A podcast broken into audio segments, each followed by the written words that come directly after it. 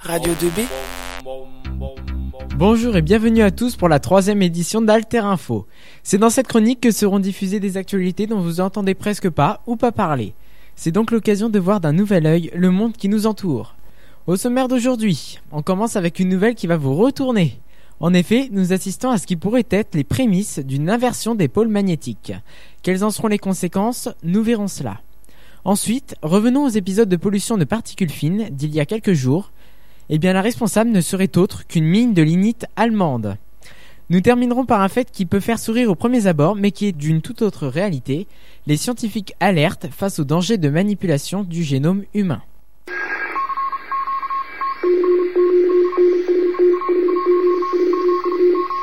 Nous débutons cette émission avec une nouvelle renversante. En effet, nous assistons peut-être en ce moment même aux prémices d'une inversion des pôles magnétiques. Prenons Mars, la planète, comme exemple. On pense tout de suite au désert de sable, au paysage éteint et à ses fortes radiations. C'est un fait. Mais elle est devenue ainsi car elle a perdu son champ magnétique. Celui de la Terre est encore solide, mais pour combien de temps encore? Les scientifiques prévoient sa disparition dans quelques milliers d'années. No panique, on est encore loin de la catastrophe. En revanche, l'équilibre naturel pourrait être compromis si une inversion polaire devait avoir lieu. J'entends par là les pôles nord et sud qui échangent leur place. Vladimir Pavlov de l'Institut de physique de la Terre de l'Académie des sciences de Russie explique, je cite, La science a pu déterminer que la Terre avait déjà connu des centaines d'inversions polaires et que le phénomène n'avait aucune périodicité claire. Et il a raison, la dernière inversion connue date d'il y a 780 000 ans. On sait que durant les périodes d'inversion, l'intensité du champ magnétique diminuait de 8 à 10 fois en dessous de la norme et actuellement il faiblit. De plus, on constate que la vitesse de déplacement des pôles magnétiques a augmenté par rapport aux dernières décennies. Là encore, il est impossible de dire s'il s'agit d'une tendance ou d'un simple changement séculaire. Là encore, d'après Vladimir Pavlov, on peut affirmer que des restructurations se produisent actuellement dans les profondeurs de la planète. Pour conclure, la science ne dispose pas d'informations suffisantes pour prédire comment se déroulera la prochaine inversion. Néanmoins, nous sommes dépendants des nouvelles technologies et s'il devait y avoir une inversion, les systèmes électriques pourraient s'effondrer. Mais il y a de grandes chances que d'ici là, la science élabore des méthodes de défense efficaces. Continuons avec les récents épisodes de pollution aux particules fines. Certains documents, lorsqu'ils sont liés, mettent en cause les mines de charbon situées au nord-ouest de l'Allemagne. En effet, en 2013, lors de la sortie du nucléaire décidée par Angela Merkel, le pays se tourne vers d'autres productions et c'est ainsi que naît une mine de lignite géante à ciel ouvert de 48 km à Garsweiler 2, soit la taille de la ville de Lyon.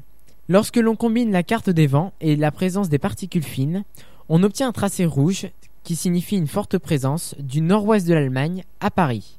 Bien que l'arrêt du nucléaire ait été une très bonne décision, le concept d'environnement et d'énergie renouvelable est absent. De ce fait, Paris est considéré comme la ville la plus polluée au monde par habitant devant la Chine ces derniers jours. Pendant que la Commission européenne ne réagit pas, les plus faibles organismes trinquent. Si cela continue, la santé des habitants n'est pas garantie dans les années à venir.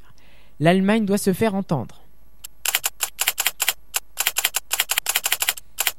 Finissons avec le signal d'alarme des scientifiques se sentant inquiets des dérives que la manipulation du génome humain pourrait entraîner. Dans la célèbre revue scientifique Nature, une entreprise, Sangamo Biosciences, spécialisée dans la bioscience, appelle à l'interdiction des manipulations sur les cellules humaines reproductrices. Le transhumanisme est une idéologie selon laquelle l'homme s'améliorera physiquement grâce à la science, est en plein développement, faisant ressurgir le spectre d'une société scientiste et eugéniste.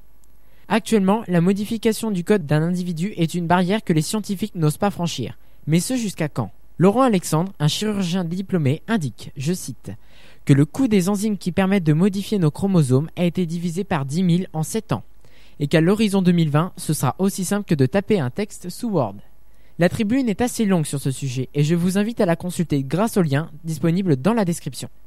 Néanmoins, même si c'est réglementé, Laurent Alexandre confirme que la législation sera contournée au niveau international car la Chine est très permissive par exemple.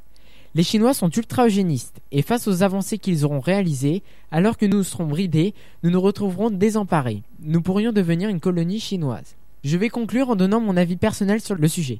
Je pense qu'il y a des limites à ne pas franchir. En effet, même si les enjeux sont ambitieux, il ne faut pas jouer avec les lois de la nature, et si malheureusement cela devait être fait, nous en paierons le prix un jour.